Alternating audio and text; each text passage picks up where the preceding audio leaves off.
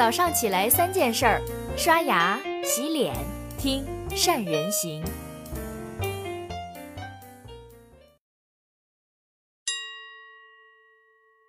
Hello，大家好，我是许如冰。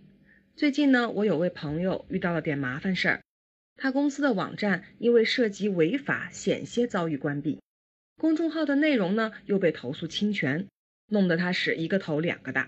为此事呢，特意让我来给他出谋划策。正如他所说的，现在的传统企业真是越来越难做了。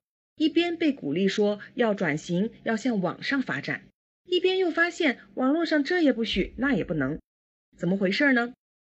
原来最近全国人大常委会审议了有关网络安全法的相关执法报告，其中就指出，各地有关部门坚决清理各类违法违规的信息，维护网络空间的清朗。而最近有不少企业就在上面栽了跟头，比如绝味鸭脖，因为广告内容低俗被罚了六十万，甚至连他发布的平台腾讯、天猫都要受到惩罚。北京乐视正式状告苹果的 App Store 与旗下的 KON 品牌商品雷同，侵犯其美术作品著作权。京东未经杨洋合法授权，擅自使用含有杨洋肖像的图片进行大肆宣传，要求公开道歉。我想，大企业都免不了中招，小企业就更是雪上加霜了。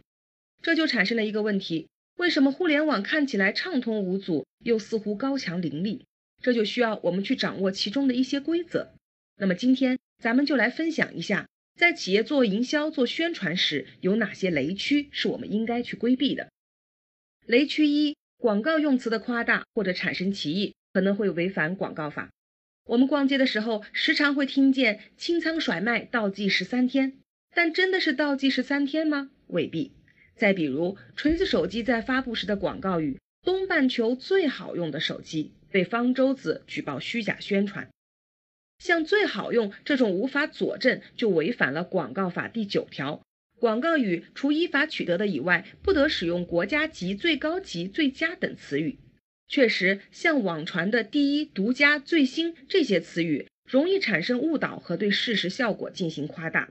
执法部门也表示，在语境、语义和事实上是真实存在的、可验证的，使用这类字眼是没有问题的。但一些难以考证的，为避免歧义，尽量不要使用。雷区之二，热点营销时传播不实信息，可能会被行政拘留。在互联网时代，我们往往会将产品结合热点，但首先呢，需要考虑的是热点事件的真实性。比如，同样是虐童事件，携程亲子园的虐童事件有视频作为佐证，而红环蓝幼儿园事件却有很多不实的信息。如果在做热点营销时，我们就应当避免尚未定论的事件。据二零一七腾讯公司谣言治理报告数据显示。截止目前，处罚的公众号数量约十八万个，发布朋友圈谣言榜单四十余篇，全平台累计传播量超过四千五百万次，并表示已有超过八百个第三方权威机构加入辟谣团队。像之前菏泽某公众号经网警核实发布杜撰信息，被依法行政拘留十天。所以啊，这就要求我们在各类讯息中要学会分辨信息，做到不传谣、不信谣、不造谣。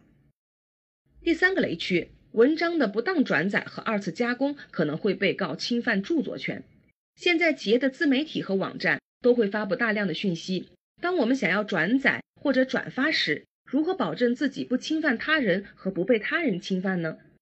一般来说，转发转载文章是能够促进作品传播的，作者及平台都非常乐意大家进行转载。比如咱们善人行就非常欢迎大家转发转载喽。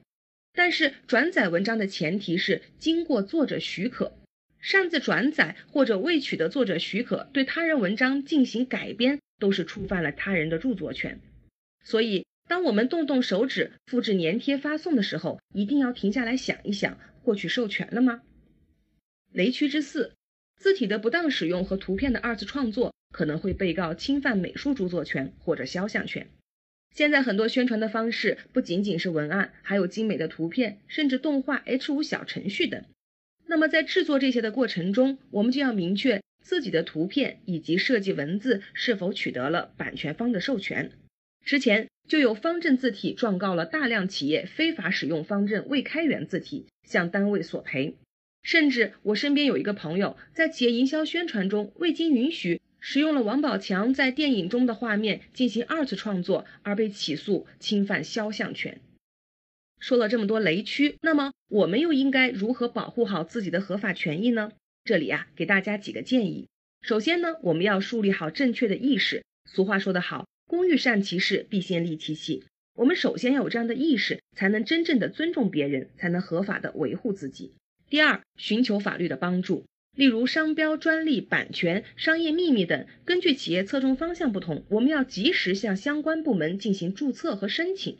第三，做好线上的防护工作，比如呢，在发表文章之后发一段转载声明，给他人提个醒。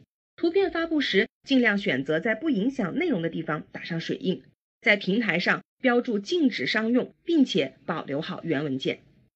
最后啊，我们也给大家收集了一些相关资料，包括广告标语慎用字眼、开源字体类型以及开源图片的网站。关注善人行公众号，回复参考就可以获取哦。以上呢就是今天分享的全部内容。明天早上六点半，咱们不见不散。